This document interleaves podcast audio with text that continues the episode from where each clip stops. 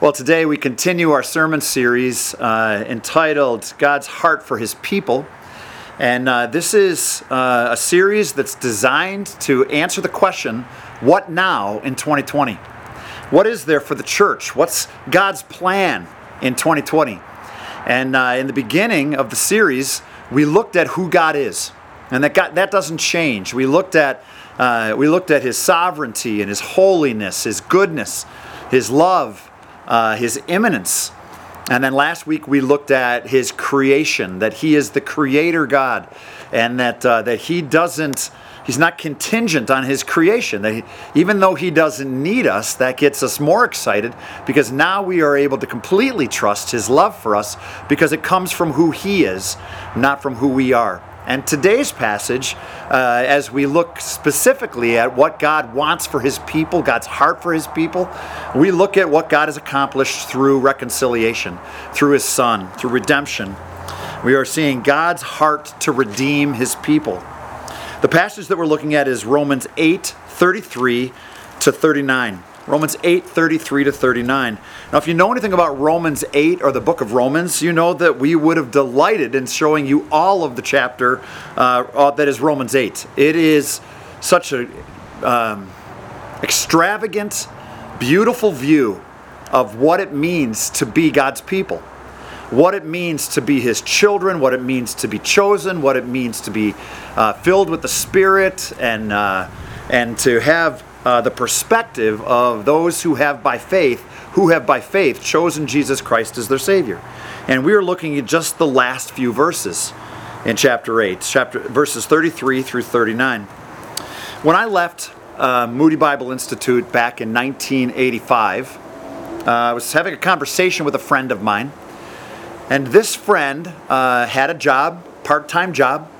Uh, the, the minimum wage at the time was $3.35 an hour and uh, and that's what that friend was making three dollars and thirty five cents an hour, and uh, on top of it, they weren't working full time; they were working part time, maybe 15, 20 hours a week.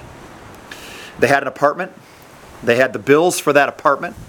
Uh, they had moved out of Moody and now had gotten their own apartment, and they were working 20 hours a week, and they had uh, debt. This person confided in me um, over $12,000 in credit card debt.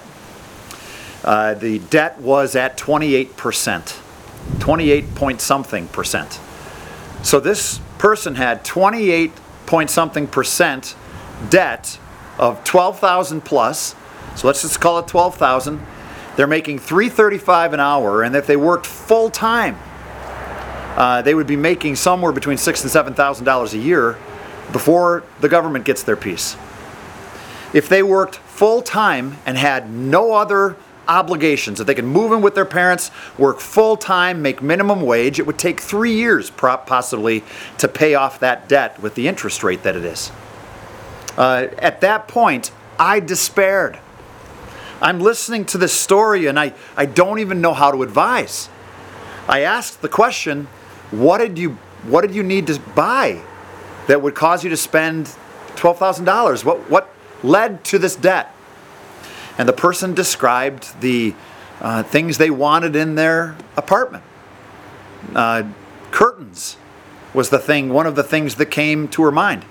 That she needed to buy curtains, she needed to buy furniture. She, and as she purchased these things, she strapped herself with a debt that was unmanageable for what she was making.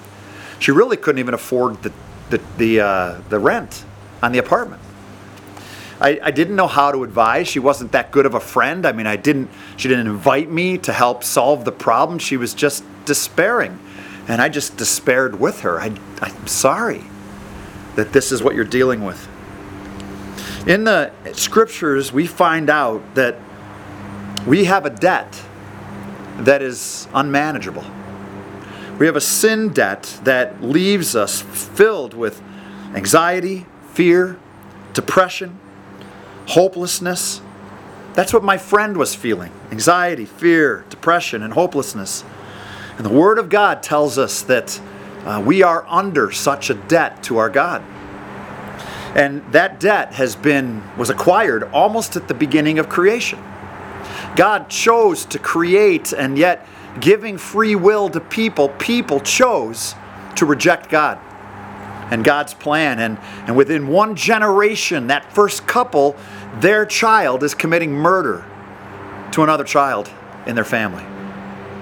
There is sin is uglier than the family imagined, and their debt to God is more than they can imagine. It's depressing, it causes anxiety. Who could save us from this mess that we're in?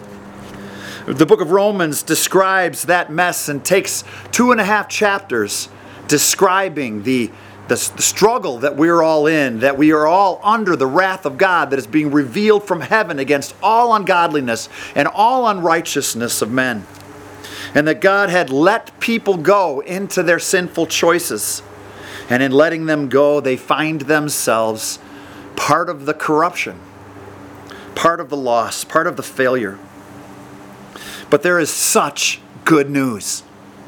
And that's what we're going to look at today. We are going to look at God's heart to redeem his people.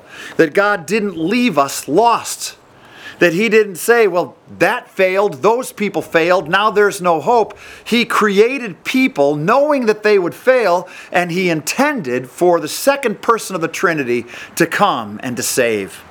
It is out of the very heart of God that redemption was imagined, and so amazing a redemption that we can rejoice. We can rejoice in 2020 that our God has the heart to redeem his people. First, I want you to see God's inclination to justify his people. In verse 33 of chapter 8, we see this that God says Who shall bring any charge against God's elect? It is God who justifies. Who shall bring any charge against God's elect? It is God who justifies. Well, who is it that would bring a charge against God's elect? Who is it that would bring a charge against those who have placed their trust in Jesus Christ? And that's what Romans has been describing that in chapter 3 and verse 21, there is a righteousness available to us in Christ that is sufficient. That even though the wages of sin is death, the free gift of God is eternal life through Jesus Christ our Lord. Romans 6 23. Well, here we are in Romans 8:33, and we see that who is going to bring a charge against God's elect? Well, who might you imagine would bring a charge against God's elect? Maybe our enemies. Maybe the people that we've wronged. Maybe there is a list of people in my history that would say, He's not a good guy. Look at what he's done. Consider his failures. How has Todd spoken lies? How has Todd undermined friends and enemies alike? How has Todd been selfish and sought for his own? How has Todd, Todd divided the family of God and his own family? How has he looked at it from his perspective? There are so many charges that people could bring. Maybe Satan would bring a charge against me. Satan could bring a charge, and, and the, the, the, the, verb, the, the vocabulary here is one of a courtroom. And in this courtroom, there is like a, a, proceedings going on, and, and there are those rising up, making their accusations against the one who is being accused. Who would bring acu- accusation against Todd? Well, just as Satan brought an accusation against Job, so he brings accusations against you and me. Says, Look at their failures. They are not worthy of your love, God. They are sinners. They should, they deserve death. They deserve to be thrust from your presence, just like you thrust me from your presence, God. Maybe Satan would bring a charge against us and we might join in. Maybe it's ourselves who would bring a charge against us. Are you Christian brother or sister still bringing charges against yourself? Do you remember the sins of your youth, the sins that, that you have already been forgiven for through Christ? And are you bringing a charge against yourself? Who would bring a charge against God's elect? Maybe others. Maybe Satan. Maybe ourselves. Maybe God Himself would bring a charge against us. But for Christ, He would have. But for Christ, God would have in that day separated himself from us, but it was in God's heart to redeem us. It was in God's heart to restore us, to revive us, to bring us back to life, and to pay for our sin. In verse 33, it says, Who shall bring any charge against God's elect? It is God who justifies. Actually, we see because of the work that Christ has done that God is not accusing us, He is defending us. He is defending us in Christ. And if God is defending us, who can bring any charge against us? It is the inclination of God to justify his people, and justify his people he did. So, so much so that Jesus himself could declare from the cross, It is finished. We have been justified. Sin has been paid for. We are redeemed.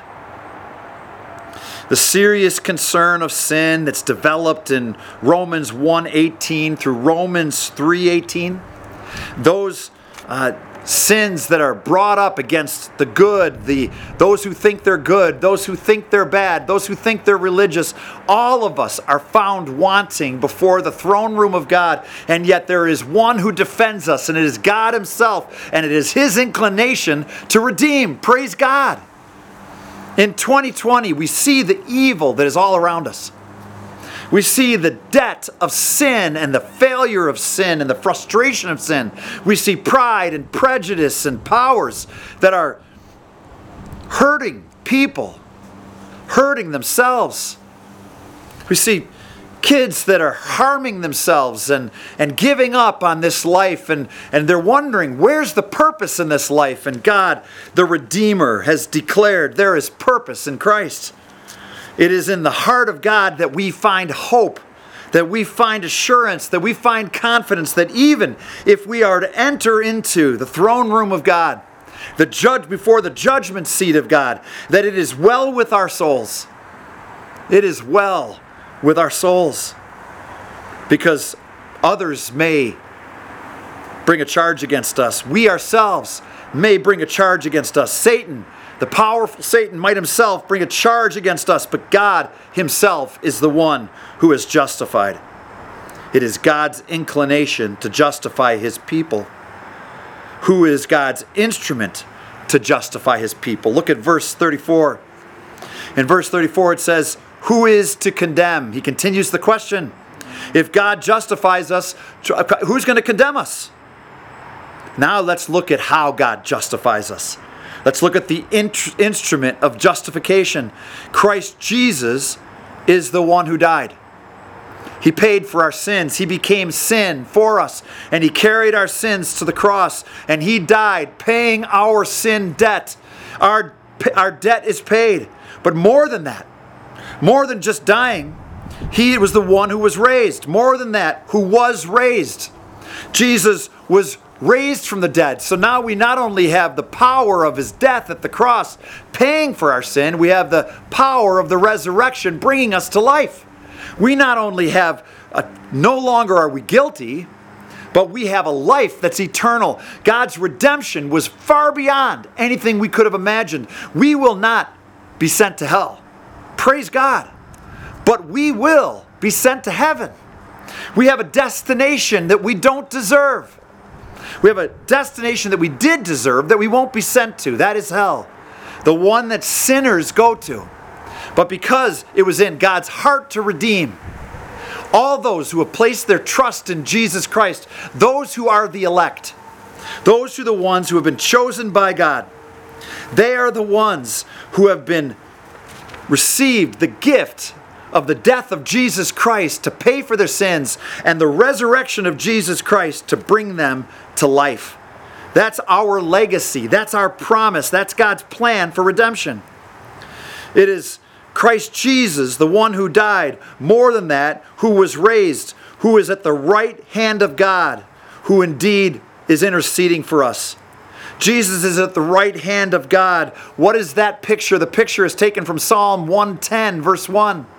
And in that verse, we see that God is, uh, it says, My Lord says to my Lord, Sit at my right hand until I make your enemies your footstool. This often quoted verse in the New Testament, Christ often thought of what God was doing with him as he quoted Psalm 110:1. It isn't that he actually sits at the Father's right hand we are speaking in a, in, in a way that we can understand. We're speaking of a position of power, a position of prominence, where he is the co-regent, God the Son, who, who is there reigning with God the Father. He is there ruling with God the Father. He is there redeeming according to God the Father's plan. Jesus now sits at the right hand of God. And what is he doing there? He is interceding on our behalf. And in keeping with this courtroom vocabulary, that means that he is pleading on our behalf, saying, no, that one is mine. Yet Todd still struggles with sin, but I have paid for that sin. He is clean. He is righteous. He is interceding for us in, according to the work that he has accomplished. He's not saying to God the Father, look, he's a really good guy. Look, he did more good than he did bad. Look, he's, he's trying really hard. No, he's interceding for us based on the work that he accomplished through his death, through his resurrection, through his position of royalty. The God the Father and God the Son and God the Holy Spirit all imagined redeeming people like you and me. And they all went to work on redeeming people you, like you and me, and they have fully accomplished our redemption. And we can have hope that in 2020, God will not become so annoyed with people that he'll give up. That God will not become, he's like, I'm tired of being gracious and kind and generous. I'm tired of grace that was afforded through the cross. These people don't deserve it. But God doesn't change. And God doesn't need us. And because of that, His love is even more amazing. He loves because of who He is. He redeems because of who He is and what He's accomplished. When Jesus is interceding for us, He gives the greatest of arguments on our behalf. I died for Him, I died for her. I am coming back for them. And I'm going to bring them home. And I'm going to share my inheritance with them. That's what you sent me for, Father. The argument is that it is God's inclination to justify his people, and Christ, as the instrument by which he justified his people, is absolutely sufficient to bring us home safely. 2020 may seem like the season we will lose hope, the season that we will lose optimism for the church, the season that we will lose optimism for our lives, for our finances, for our families, for our future. Maybe you feel like throwing in the towel and just giving up, and I understand the times are hard.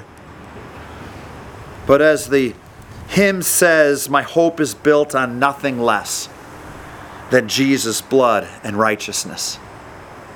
In 2020, we get the privilege of seeing that the debt may be great and the problems may be unsolvable for us, but they were not unsolvable for Christ.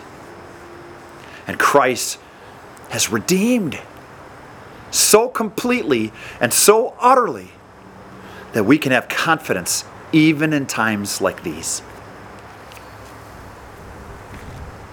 God's inclination to justify his people led him to create and, and give us a plan that brings us home safely.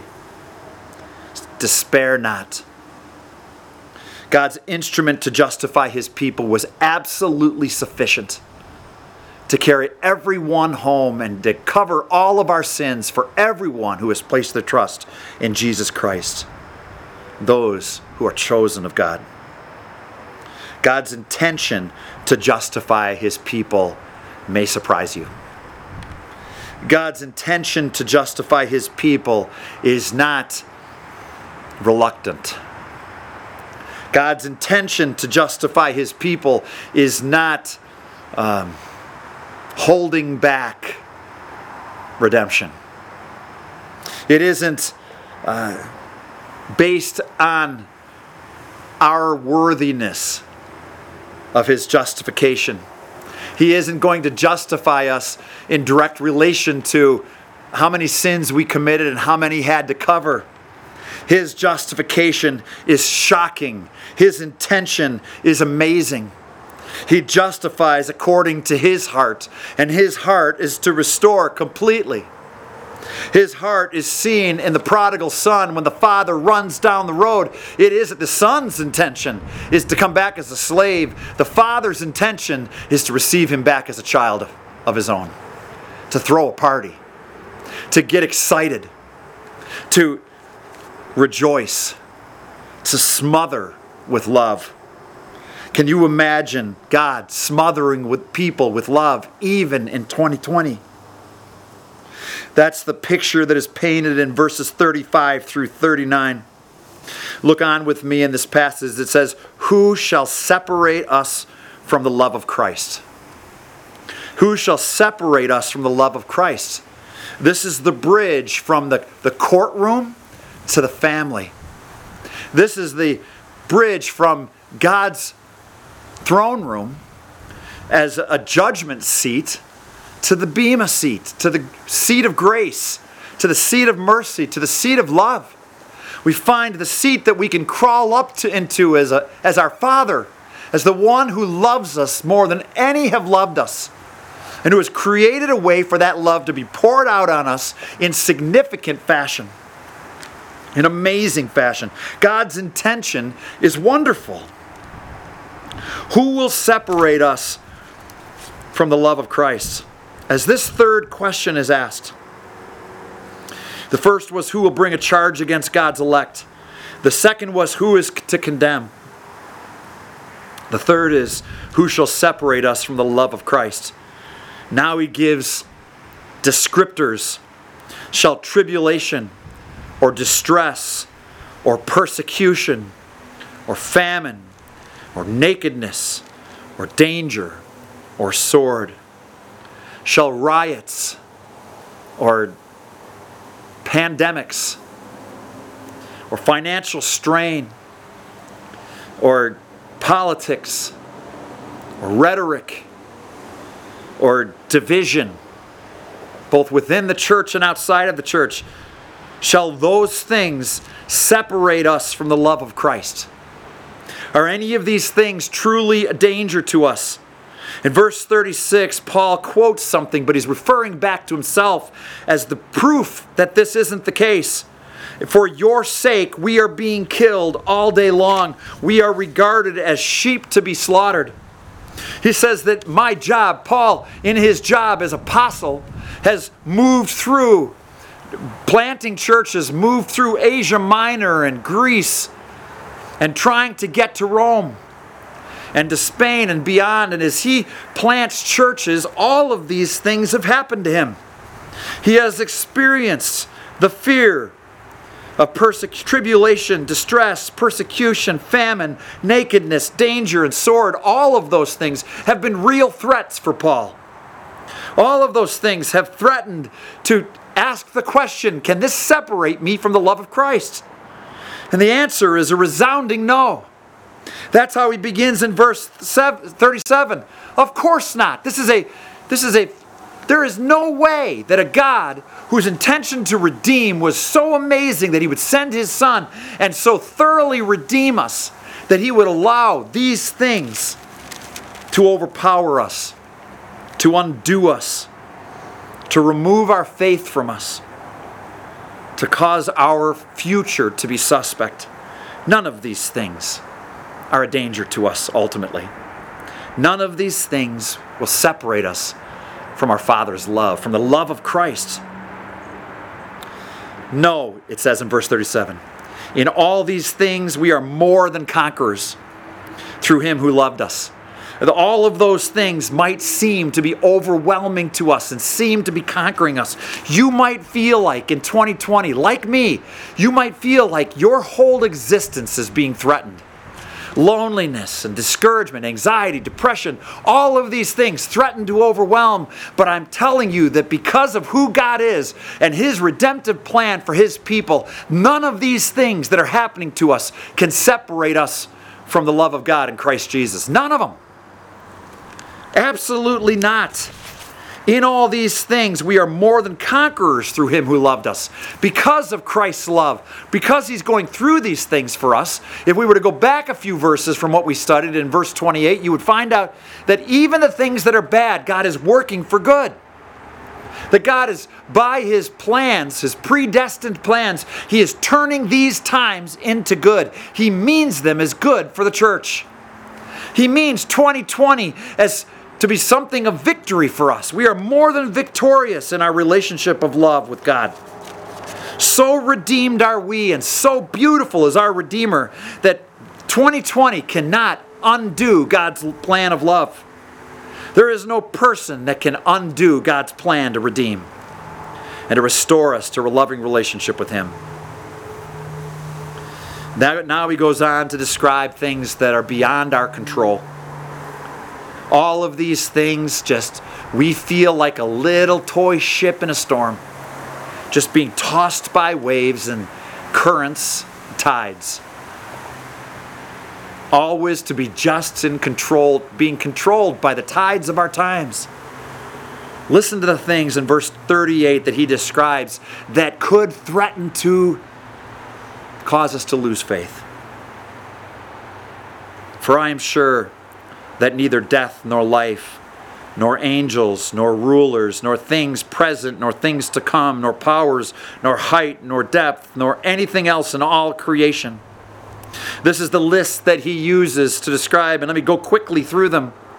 For I am sure, I am convinced, I am and I want this sermon, this understanding of who Christ is in 2020. I want you to get a vision for the heart of God for his people that's so sure that you have the same conviction, that you have the same certainty, that even when you are anxious, even when you are afraid of things that seem out of your control, that you speak these same, same words. For I am sure that neither death, nor life. Whether I die tomorrow or whether I live tomorrow. It reminds me of, of uh, Paul writing in Philippians 1 for, for to me to live is Christ and to die is gain. He actually saw dying as being a, a preferred possibility in his future. But either way, the urgency and the emergency that is set forth by our death is that we have to stand and answer to God. But in death, I nothing I'm I'm confident. In life, where Maybe I'll lose heart. Maybe I'll lose strength. Maybe I'll lose faith. What if I fall away? What if I give in? What if I follow my temptations and continue to fail? Nothing can separate us from God's love. It is God who has accomplished this. When we hear that we are God's elect, that means we are chosen of God, and that means our, our future is secure that we don't have to worry. It is God who has redeemed us. 2020 will not undo the faithful. It will not undo those of us who have placed our faith in Jesus Christ because Jesus Christ is the one who will bring us home. So he is convinced that whether you live or whether you die, you're going to be okay. You're more than conqueror either way. In death or in life, angels nor rulers. In this case, angels is probably speaking to the good angels, the bad ones, the demons. There is an angelic world there is a spiritual realm that is powerful and at work in this world, and we can't see it. And we are told that there are powers and principalities and the angelic world, both good. We can stand before angels. And, and honestly, when anybody met an angel, they were afraid. That's something that we should be surprised and excited about. Paul is saying that when we meet angelic beings, because of our redemption, we can stand with confidence. The, the angel might say, Well, are you worthy of that? no, of course not. But Jesus died for me. And Jesus redeemed me, and it was God's heart to love me. And I am a loved child of the living God.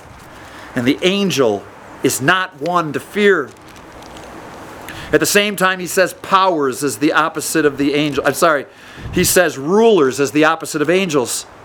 Rulers can mean many things, but more than likely, he's speaking to the negative spiritual rulers who would undo us, who would cause us to falter, who would accuse us, who would long for us to sin and then accuse us having, after having succumbed to temptation.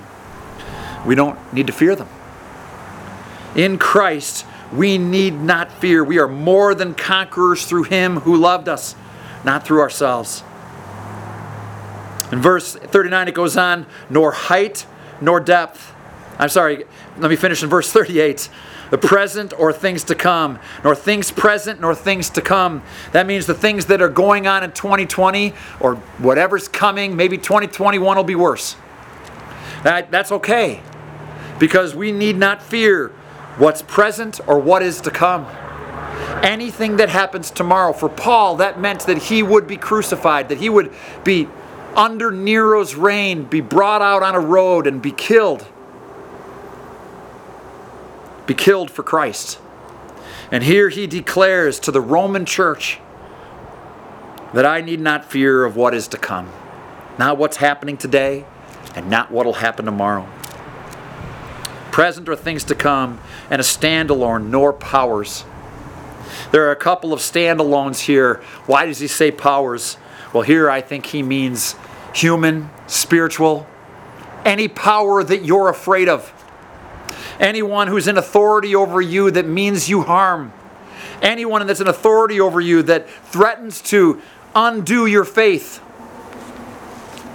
threatens to cause you to believe that God's love doesn't reach that far and God's power doesn't reach that far.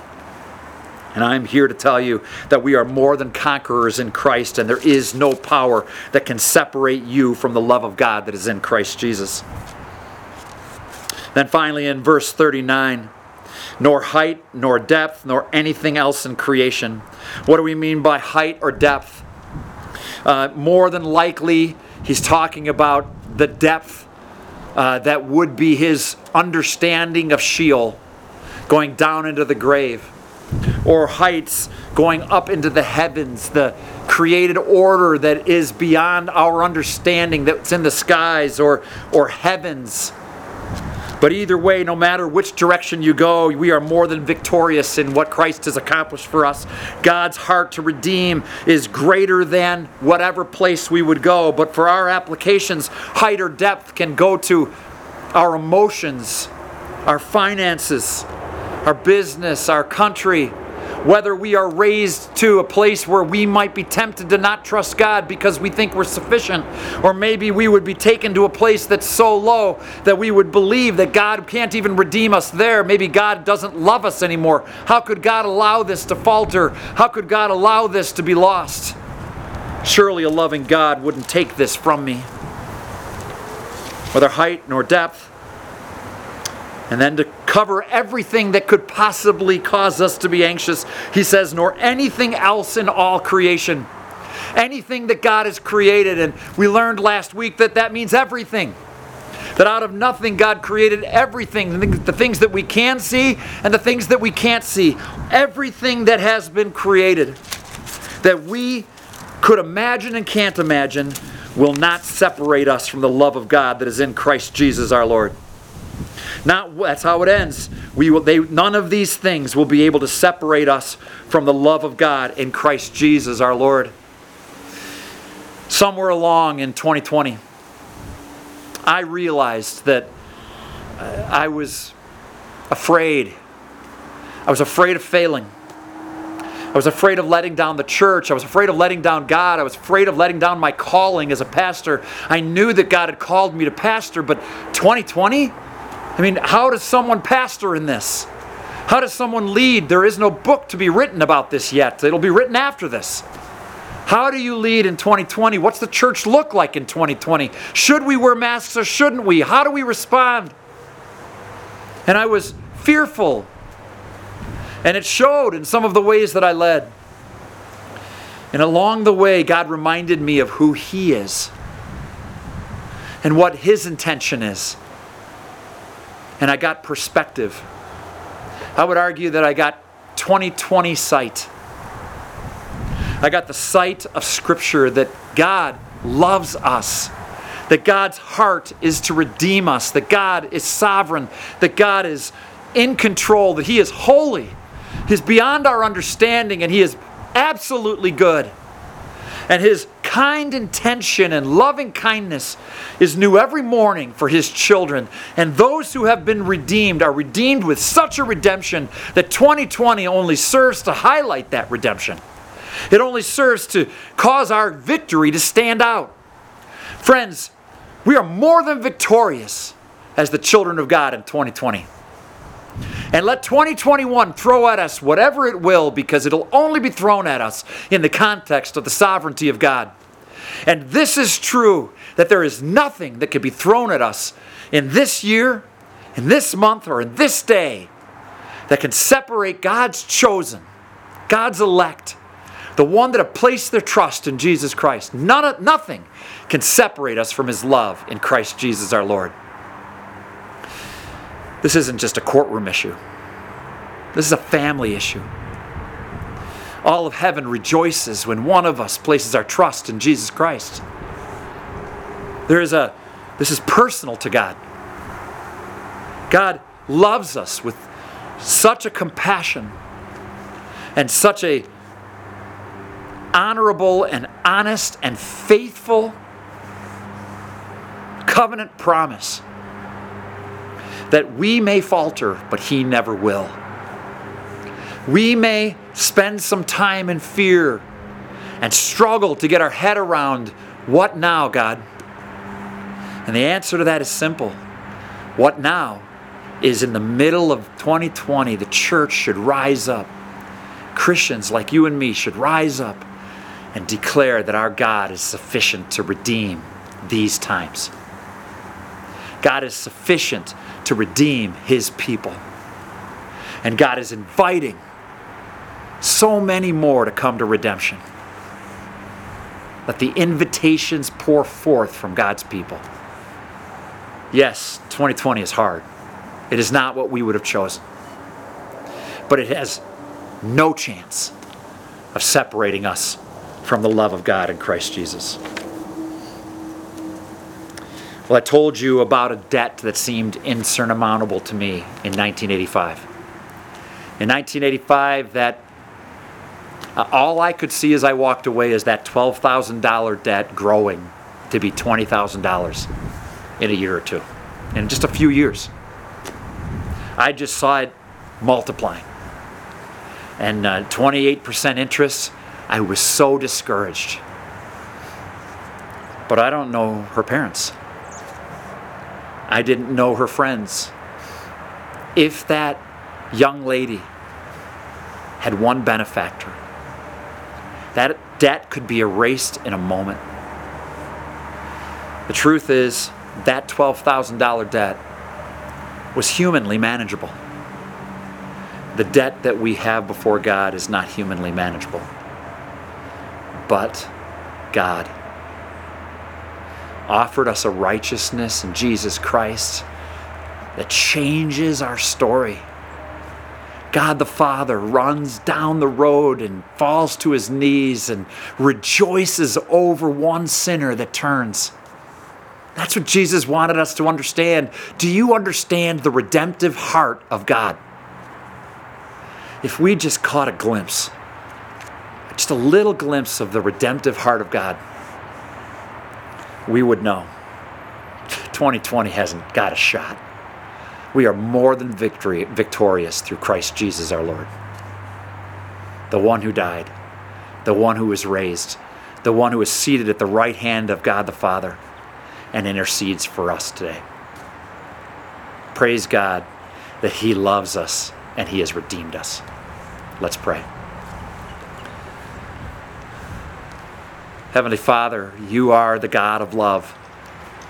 You are the God who has chosen to redeem. And out of the depths of your heart and who you are, you have accomplished this for us. We are not victorious in 2020 because we're wonderful. We declare that we are victorious because of what Christ has accomplished for us on the cross.